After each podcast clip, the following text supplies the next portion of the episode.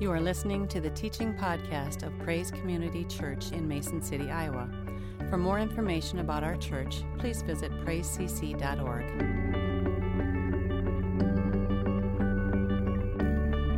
Morning. Last Sunday, we kind of started a brand new series where we were kind of talking about probably one of the most famous teachings that Jesus uh, ever gave. Uh, a lot of us know that teaching by the name Sermon on the Mount, or some of you may be familiar with that, is called the Beatitudes. And the teaching that Jesus gave, uh, again, it, it's an amazing teaching, and it begins there in Matthew's Gospel, beginning in chapter 5. And one of the interesting facets uh, of this uh, teaching, and I, and I covered it somewhat last week, is Jesus is showing us, he's instructing us how to position ourselves to walk in God's fullness, to walk in God's blessing. And, and so, this teaching that Jesus is giving there is he says, if you'll do these things, if you'll position your heart in such a way, you will be blessed.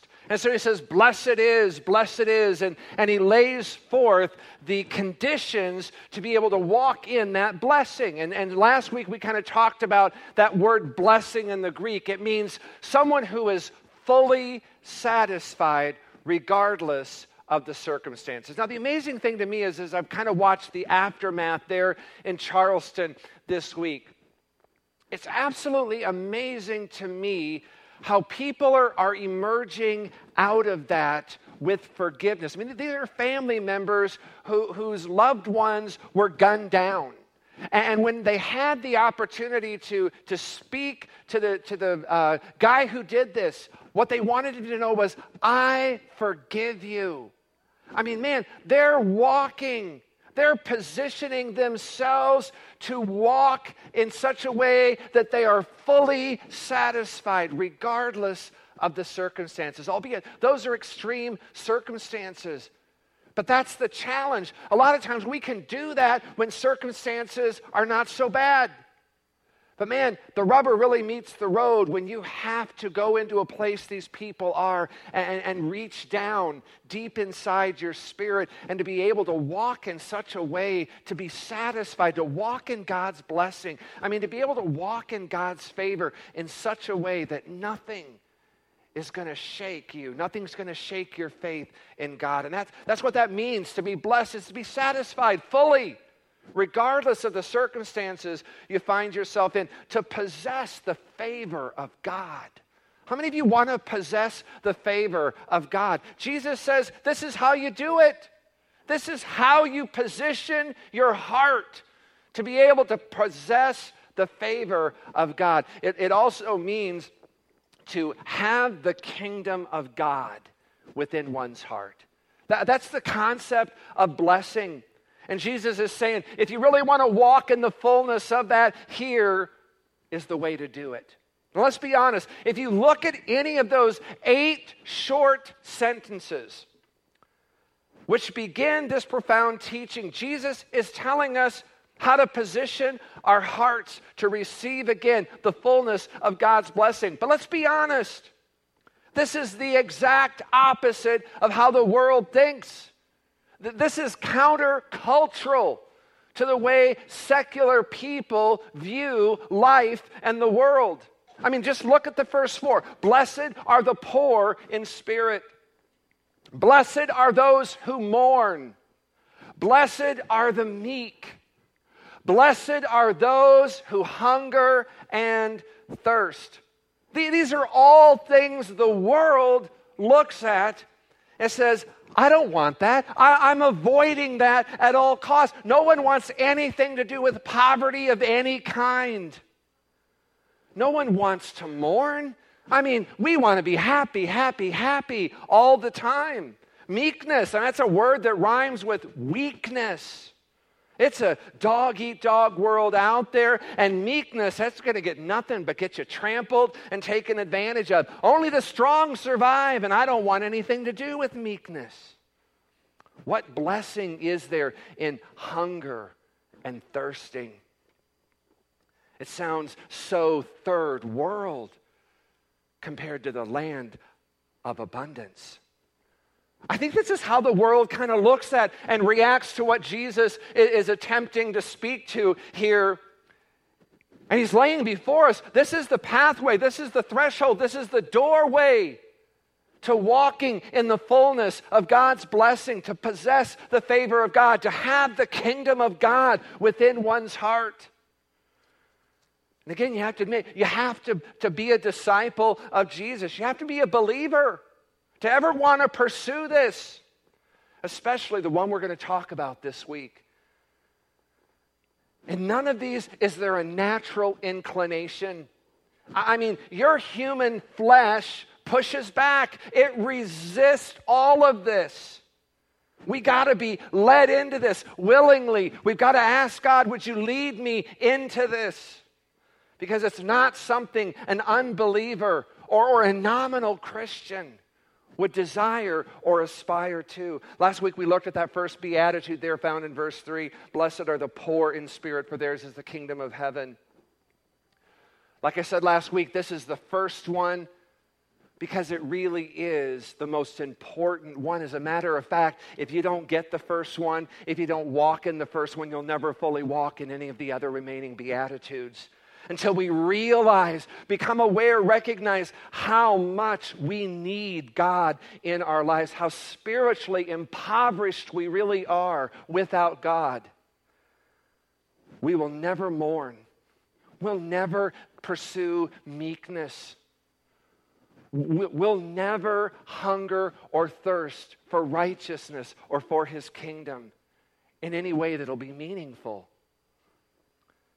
This is a work that, that God must do. It's a, it's a work God desires to do in each one of us. But, folks, Jesus is saying until you become aware of how poor in spirit you are, until you recognize the gap, the spiritual deficiency that exists between your physical reality, where you currently are, wherever that may be in your walk with God, and realizing there is so much more that God has for you, so much more that God wants to bless your lives with. That's the gap, that's the deficiency. And He says, until you become aware of that gap, that deficiency between where you are and all that I have for you, He says, you'll never, ever fully embrace the remaining Beatitudes in any meaningful way. It's why it's the first one, it's the most important one. So let's move on to the second beatitude in verse 4. Blessed are those who mourn, for they shall be comforted. And I don't think I need to define the word mourn. I think most of us have a pretty good framework for that in our culture. However, it is interesting that the Greek word used for mourn here, it is the strongest word for mourning in the Greek language. it is the same Greek word used for mourning the dead that passionate, deep lament of one who has died that you loved. It's a kind of mourning Jacob experienced when he was told that his son Joseph was dead there in Genesis 37. It is the kind of mourning, it is the kind of grief that just takes hold of you. It cannot be hidden, it cannot be controlled. So, verse 4 could be translated in a way that says, Blessed is the one who mourns like mourning over the death of a loved one. Another term that maybe some of you are familiar with is this sense of godly sorrow. Again, secular people, even nominal believers, they read this and they think this is crazy. It's absurd. It makes no sense. A blessing to mourn? A blessing to be filled with sorrow? I think most of us would agree. It sounds undesirable, and most of us would prefer to avoid it if at all possible. So, what exactly is Jesus talking about here? Again, referring back to last week, being poor in spirit. Again, we talked about how we see ourselves, the physical reality, again, where we currently are in our walk, our relationship with God, and recognizing God has so much more and God wants to bless us in so many other ways. And again, it's just recognizing that gap between the physical and the spiritual reality. So, being poor in spirit, it speaks of how we see ourselves in that deficiency. Mourning speaks to how we feel, our reaction to what we see. So when we talk about the gap, that deficiency between where you currently are in your relationship with God versus the spiritual reality and all the blessings, the promises that God has for us that we're just not experiencing for a variety of reasons. What is your reaction to that? As you see that gap, as you see that deficiency, what is your reaction? What is your response to that? And that's why Jesus said, Blessed are those who, who see that and mourn that, that, that are saying, God, I want to walk so much more in your fullness. God, I want to go deeper in all that you have for me. God, I recognize there's so much more, and for whatever reasons, God, I'm not walking in that. But God, I desire to. God, take me, lead me. Again, mourning, it's a reaction to what we see in our spiritual poverty. Let me give you an example of what I'm talking about here, and I use the topic of forgiveness. Again, just an incredible illustration of that in Charleston. As family member after family member comes forward and just says, We're going to walk in forgiveness. This is powerful. There's, I mean, it's just, as you watch that, I mean, we'll never understand that unless we're in a place like that. And God forbid we should ever be. But again, just a powerful example of what Jesus is talking here. In Matthew 18, Peter asked Jesus this question. He said, Lord, how often should I forgive someone who sins against me? Seven times? No, Jesus said, not seven times, but 70 times seven. So, what is the spiritual reality? I mean, what is, what is God calling us to in, in that kind of forgiveness? Obviously, He's telling His disciples that would include us to fully and freely forgive others just as we have been fully and freely forgiven by God. It is amazing because elsewhere, as we get into the teaching on the Sermon of the Mount, Jesus says, just a couple of verses later, he, says, If you do not forgive others from the heart, you will not be forgiven by your heavenly Father. So Jesus kind of takes Peter's standard of seven times there and he raises it exponentially to say, Not are you to forgive seven times, but I want you to forgive 490 times.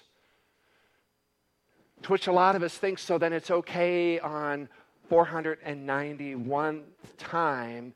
No, no, no, no, no, no. I'll guarantee you that probably by the time you get to 200, this is going to become so natural there's just going to be just a, a natural inclination to walk fully and freely in that, you'll begin to not keep count. It'll become so natural. It'll become a work of the Spirit in and through you. That's the point Jesus is getting to. Oh, long before you ever get to 70 times 7. You're, you're going to walk fully and freely in this to a point you won't even keep track anymore. That's the spiritual reality. What's the physical reality? How are we doing in that? Our relationships. Uh, let's be honest, it, it can be very different from the spiritual reality that Jesus set forth there. I know God wants me and, and you to fully and freely forgive others. But the reality can be is that some of us here this morning, we're struggling in certain relationships to live out that forgiveness fully and freely, aren't we? Again, that, that's that gap between the physical reality, the spiritual reality. In my inability, my weakness, and my hard heartedness to forgive, as I look at that gap. And, and, Jesus says, Man, if you'll just begin to mourn, if you'll just begin to react in that in such a way that you just begin to cry out for my strength in your place of weakness, for my power in your place of inability, God will begin to move on that. As we are in that place of spiritual poverty, we're recognizing, we're aware of all that God has for us that, that it has the opportunity, the potential to be a place of blessedness for us. We'll cry out to God, and as God intervenes on our behalf, He overwhelms us with His presence and His power to really begin to walk this out, to be able to forgive and therein find comfort. Uh, it's amazing, again, the power of forgiveness. In this, they, they have let go of their need for revenge against this young man. That they've let go of their need for any kind of justice beyond what the courts may do, the, the justice of God at, at a later time. They've let go of that. And in that forgiveness, they find freedom. This is one of the ways we can again discover that blessing of mourning, where we again see that spiritual gap. We recognize the deficiencies, whatever issue it may be, where we realize we are falling dreadfully short of God's glorious standard in this area, in this area. But as I cry out, as I mourn, as I just ask God to intervene on my behalf, God comes in His power and His presence and he leads us. Again, that's why it's so important. It's so critical. As I stated last week, we need to be aware, we've got to recognize our continual, ongoing need for God in our lives. This isn't a one time recognition and then we just move on. It is a daily walk where we realize, I need God desperately. More today than I did yesterday, more tomorrow than I will today. And it's that ongoing need. Another way I can see Matthew 5 4 being applicable is with intercessors, with people who are standing in the gap or people who are kind of watchmen on the wall. Ezekiel 22 30 refers to this. This is God speaking to the prophet Ezekiel. And he says, I searched for a man among you who would build up the wall and stand in the gap before me for the land so that I would not destroy it, but I found no one. Ezekiel himself was appointed by God to be a watchman for the nation of Israel. And there in Ezekiel 3:17, God is speaking to him, son of man, in reference to Ezekiel. He said, "I have appointed you a watchman to the house of Israel." He said, "Whenever you hear a word from my mouth, warn them from me." So, as one who would stand in the gap or someone that would be a watchman on the wall.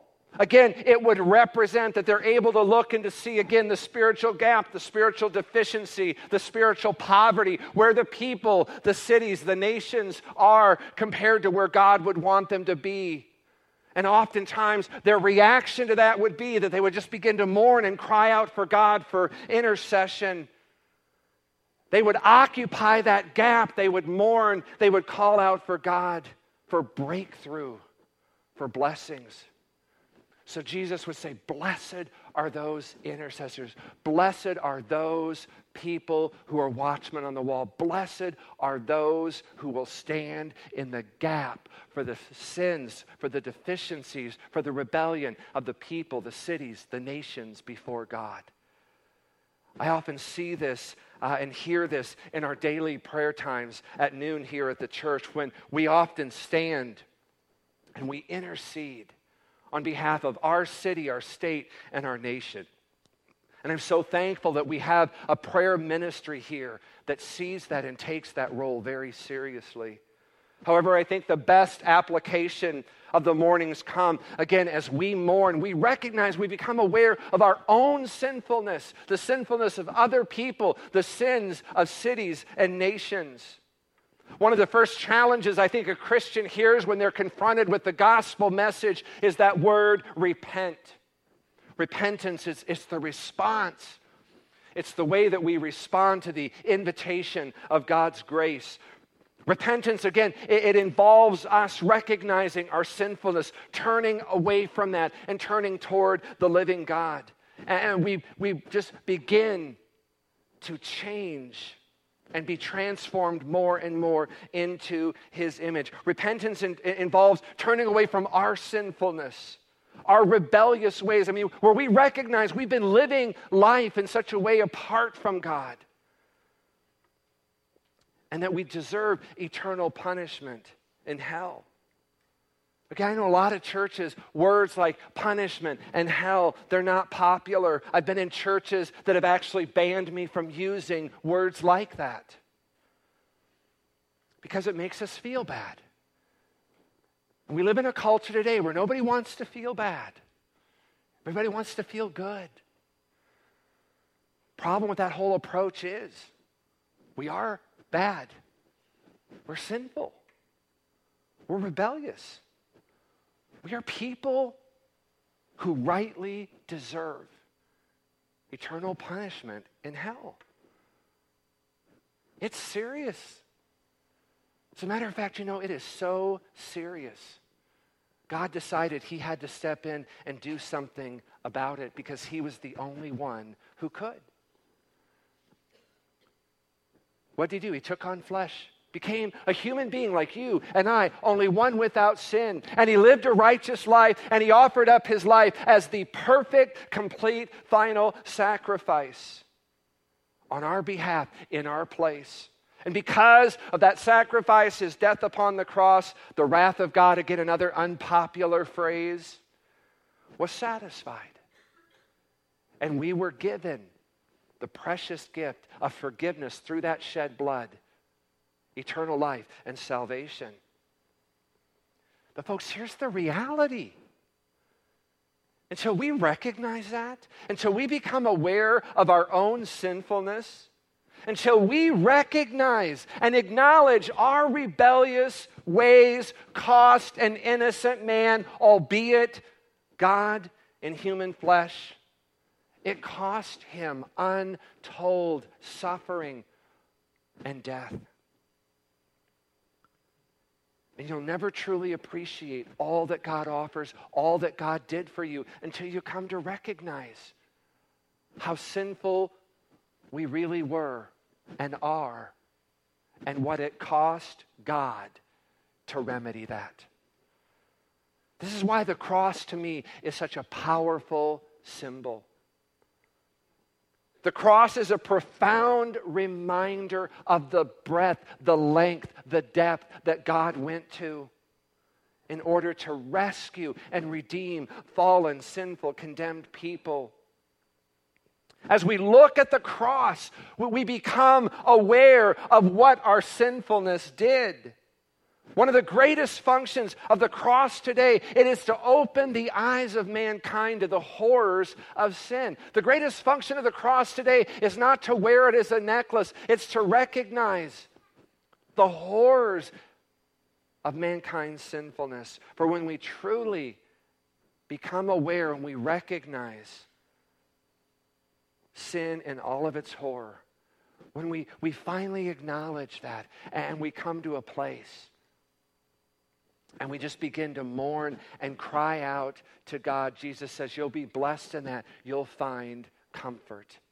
There's comfort in salvation, there's comfort in forgiveness, there's comfort in redemption. But it begins when we just begin to cry out from a place of desperation God, without you, I have nothing.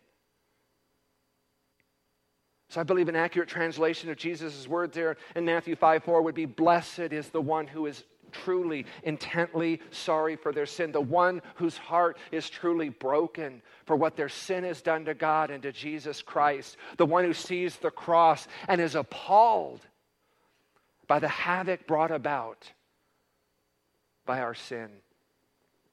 Jesus would say, Blessed is the one who truly discovers and becomes aware of and recognizes their true state of sinfulness, expresses godly sorrow over their sin because Jesus said, when you come to that place, you're going to be comforted. And that's the beauty is a lot of times we, we think a road like that is going to take us to a place of shame and of guilt and of condemnation, but it doesn't. Jesus says, man, when you begin to mourn, I'm going to bring you to a place of comfort. I'm going to bring you to a place of fullness, of joy. And until we do that, until we take into account the seriousness, the ramifications of our own sin, the horrific cost of the cross, if we minimize that, folks, in our lives, we will only minimize it in the lives of others as well. You know what? If I see my sin is really no big deal, I'm going to look at your sin and say, it's not a big deal either. This gets to the second application. I believe so much of what we are witnessing in the world today what we saw this past week unfold in Charleston, South Carolina. In terms of the discord, the disharmony, the mayhem, all of this is the direct result. It is the fruit of the lack of awareness and acknowledgement of how sinful, contrary, and rebellious mankind is toward the ways of God and the impact, the effect, the fruit that we are beginning to see bore out in our culture. If any of you heard scuttlebutt coming in this morning, it's all true. So let me just give this warning. I gave it to first service I struggled with this all week, whether to do this or not. And I, uh, even first service in the middle of the worship service, I'm just like, God, are you sure about this? Uh, so I'm just going to kind of give a warning to parents. If you've got kids here this morning and there's family back there, if any of you have kids here this morning, um, I'm going to just give you a warning. I am about to get into some things that are just graphic, graphic, graphic. I, just I can't do it justice by just nibbling around the edges on this. I got to give you some specific examples, and unfortunately, the examples are extremely graphic and in sexual content. There's just no way around this. So if you've got young children here this morning, I just encourage you, please. Uh, I think they can go downstairs with the, with the children. This definitely is, it's just not even appropriate for adults to hear this, let alone kids. I just want to warn everybody before I received a phone call this week uh, from a representative from the family leader here in Iowa asking me if I was aware of the uh, previous governor's conference on the LGBTQ, which, uh, for those of you that don't know, stands for lesbian, gay, bisexual, transsexual questioning. Um, youth event was held this past spring. I had not. I had heard nothing about this. And I'm, I'm, I'm a pretty avid reader um, and did not see anything on this at all. Um, so she emailed me several articles, and I got to tell you, I, I, was shocked by what I read. And, and I read a lot, I know a lot of what's going on in the culture, and I was just shocked at what I read there. This event was held this past uh, April 3rd, Good Friday of all days, to hold an event like this in Altoona and it was attended by well over a thousand high school students. Some of these students were eighth grade, 14 years old, and they were bussed in from all over Iowa. Now, the event was billed, it was kind of advertised as um, an event that was going to kind of help foster kind of more of an accepting attitude among students toward gay and lesbian, bisexual, transgendered, questioning kids, kind of, you know, again, just uh, promoting that, that we should not be bullying them, we shouldn't be doing anything to um, you know, beat up on them. And I, got to be honest with you, I'm all for that. I don't think there's ever a time or a reason that anybody should be harassed or bullied. Uh, I don't think anybody's constitutional rights should be uh, denied them just because of their sexual orientation. So if that is all the event was designed to do, was just to help people become more accepting and, and to be kinder uh, to those who are different from them, I'm all for that. And I think most of you would be as well. That's how the event was advertised. Now, let me tell you what actually happened in the event. The conference included many speakers with a wide range of topics, such as one speaker wore a dress that was made of condoms so they could be easily detached and used as needed. Another speaker shared a very rousing story of how he used social media to find friends and accidentally stumbled into an orgy. Again, sharing this with high school students, some of them as young as 14 years old.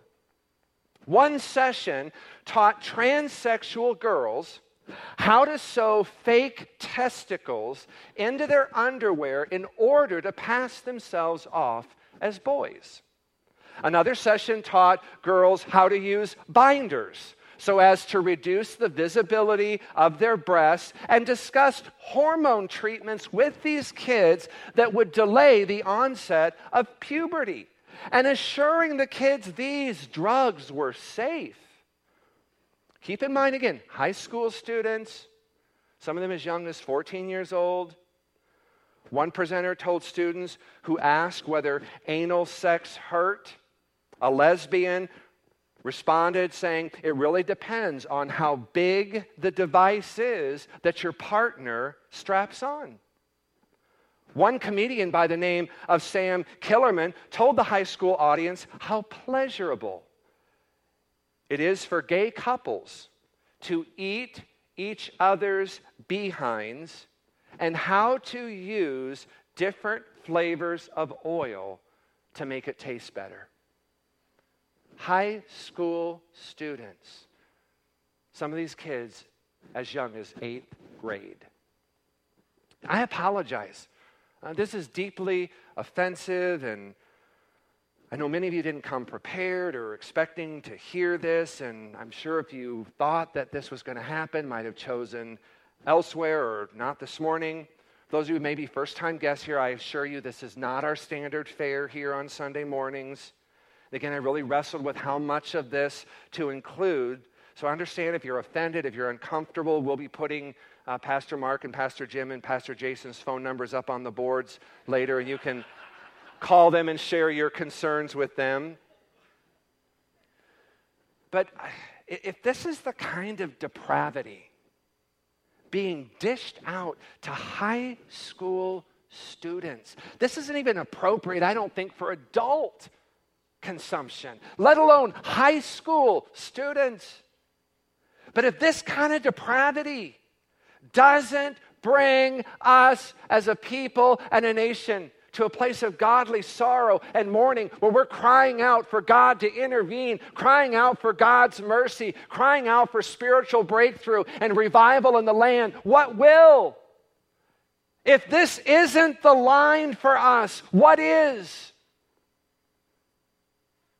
If this doesn't compel us to action, what will? These are children. How dark, how deep does the depravity in our culture, in our schools, in our homes, in our cities, in our nations have to go before we will stand and intercede with mourning and godly sorrow over the ever ongoing, widening, deepening decay of our cities, our states, our schools, our nation? If this doesn't move us to action, what will? The day's final main, day, main stage speaker at this event was a drag performer. For those of you not familiar with that, it is a man who is dressed as a woman. Name was Coco, he, her. I don't know how they do this, but its name was Coco Peru. Uh, Coco's performance included a song with the lyrics, and this is, the, this is the song that she sang for high school students. People suck, they don't give an F, and she did not use just the word F, she used the whole word. People suck. They don't give an F about you. People thrive on smashing our pride, which is gay pride, to the ground. People that suck, F you. How's that for tolerance? Does that sound tolerant to you? If you don't agree with me, F you? Toward the other performance, Coco told the kids if you see a car in your high school parking lot and it has that bumper sticker God created Adam and Eve, not Adam and Steve. Here was her advice. She said, Reach down inside yourself and give them a blessing. Her word. That's not what blessing means. I defined blessing for you. Here's how she defined blessing reach down inside yourself and give them a blessing and slash their tires. How's that for anti bullying? If you don't agree with me, I'm going to slash your tires. I'm going to bless you. Many teachers were so shocked at what they saw, what they heard. They were calling their principals, they were calling their administrators, telling them this is what's going on. We are asking permission to leave immediately. Now, this is the 10th year of this event. It was started under Governor Vilsack's administration. Governor Branstad has kept his association, the governor's title, with this event. Even though he nor Governor Vilsack had anything to do with the event, they were not responsible for the content therein. So I'm not, I'm not laying the blame at either of those doorsteps. But because it is called the Governor's Conference on the LGBTQ Youth, because it has the governor's title, it does lend to it an air of legitimacy. And it implies that the governor's title associated with this makes it okay, makes it acceptable. What some lawmakers, educators, pastors, and parents across the state are asking is we are asking Governor Branstad to please remove your title from this event. If they choose to continue on with the event, that's fine. We think it is highly inappropriate. We think it is indoctrination. It has nothing to do. It's gone way beyond the scope of, of anti bullying, of tolerance. It's gone into indoctrination. It is teaching. It is opening the door for kids to experiment uh, in, in very destructive ways. So we are starting by just asking the governor, would you please remove your title from this? In a couple of weeks, pastors, uh, several pastors, well respected pastors from the state of Iowa, um, have, have already scheduled an appointment. They're going to go, they're going to meet with Governor Branstad, and they are going to present to Governor Branstad a petition. Uh, that was that hopefully is going to be signed by thousands and thousands of citizens of the state of Iowa requesting him. We respect your uh, uh office. We're not coming against you. We are only asking that you would just remove your title from this event. Now, you may not be ready to, to position yourself in the place of sorrow, of mourning over this and other uh, sins of depravity uh, in this nation. But maybe this morning you could just see your way clear enough to say, you know what? Uh, this isn't appropriate for adults, let alone for youth. And I am willing to at least ask the governor to please remove his name. We have those petitions. They're out here this morning. I would encourage you, if you can at least stand in agreement with us on that, please sign that petition, and we will make sure to add our petition to the many petitions that are being circulated in churches across the state of Iowa as we speak. Again, just imploring the governor, please remove your title from this. Let's be realistic, folks. If there is no pushback, if there is no response to this, can you imagine how emboldened they will become next year in future events? How much more depraved the content will become if they think no one cares what they're talking about to our youth. Again, if this isn't the line for you, if this isn't having gone too far, what is? What'll it take? Now, again, I acknowledge no matter where you may land on the whole gay, gay marriage issue, I think we can all agree that what was shared at this conference has nothing to do with acceptance or anti bullying. This is indoctrination. This is advocating a lifestyle that, in my opinion, is physical and spiritually destructive. And all of this is being done, was done without the consent, the knowledge of the parents. As a matter of fact, one of the leading state senators found out about this because his constituents started calling him and saying, Are you aware of what happened at this event? He knew nothing about it.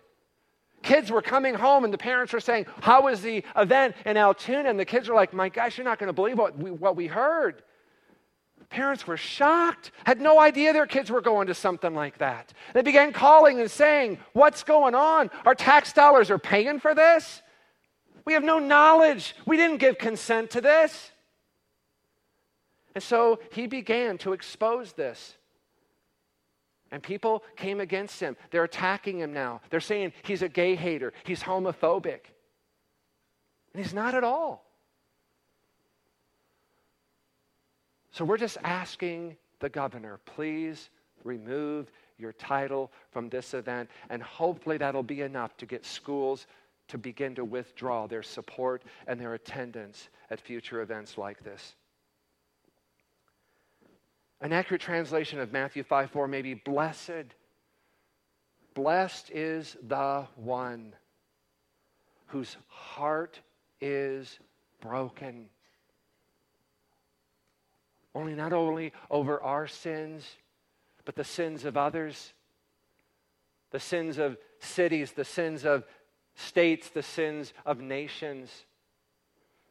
He says, For out of their mourning, their godly sorrow, Jesus said, You shall find the joy, the comfort of God.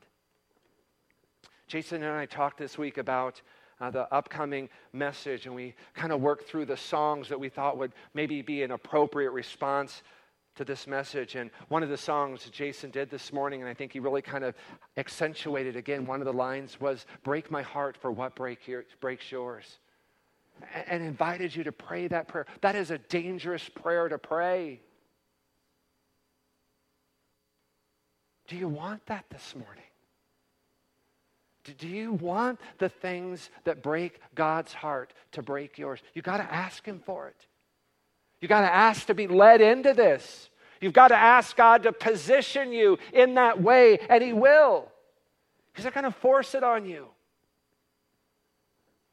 But if you truly want to be blessed, if you really want to possess God's favor, if you really want the kingdom of God within your heart, we've got to be willing and wanting to say, God, position me in a place where I can begin to mourn, to cry with sorrow over the sins of this city, of our nations. And that, God, in that crying, that mourning, that God, you will break through with, with revival. God, you will, there will be spiritual breakthroughs. God, your glory is going to begin to sweep across this land, that it's going to begin to turn the hearts of the people away from their sinfulness towards you. That's the joy.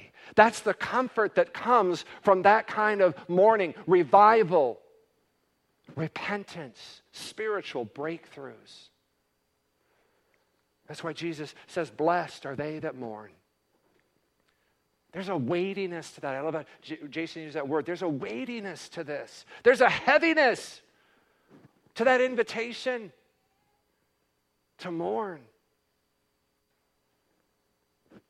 But there's also that dimension of fullness of joy. There is a dimension that comes with that mourning. There's also a dimension of comfort. And they're kind of just both of those experiences held together in this glorious tension.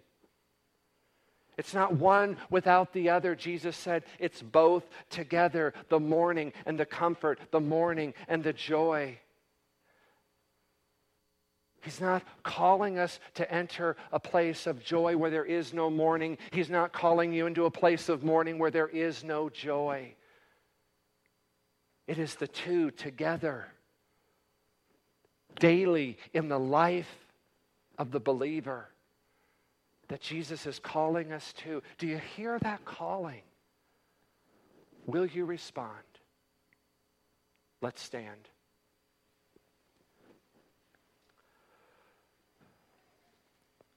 Father, we just stand before you this morning, and God, this is not something I can ask you for on behalf of anyone else here this morning other than myself. God, we have to ask you to bring us to that place of mourning, that place of sorrow over our sins, the sins of other people, cities, states, and nations knowing, God, that, that that mourning will break into dancing, that mourning will break into comfort, that, that mourning will give way to that fullness of joy. And God, to be able to experience the two of them again in that, that tension, that glorious tension, we have to ask for. God, I can't do that for anyone other than myself. And so this morning, God, I just, I bring the people before you. And God, you hear the prayer, you hear the cry of their hearts. And God, I pray, Lord, for those who are being asked, Lord, to be led, to be brought to that pathway of blessing through mourning this morning, God. I pray, Lord, that you would lead them, God, that you would guide them. God, you're not going to abandon us in this. So, for those this morning that have the heart to do it, maybe and don't know how, God, we thank you, Lord, that, that you're going to walk us through it. You're going to guide us. You're going to lead us. As Lord, we just ask, God, we want to we wanna walk in the, the fullness of that blessing this morning. That as we mourn again, God, there will come that breakthrough of comfort. And so, God, I just pray, Lord, for the hearts here this morning, God, that are asking you, God, to position them in such a way, Father, I just pray, Lord, that you would strengthen them. God, that you would give them an awareness of your presence in this and through this. And again, Father, thank you, Lord, that you care, you love us so much, God. That, Lord, you're looking not just within this congregation, but through the land, Lord. You're looking this morning for those that are willing to stand in the gap, to be those watchmen on the wall. And Father, this morning, Lord, I just pray as we look to you, God, that you would just find hearts this morning that would say to you, Here I am, God, use me. And Father, we just thank you for this. In Jesus' name we pray. Amen. Thanks for listening. For more information about Praise Community Church, including gathering times and events, please visit us at praisecc.org.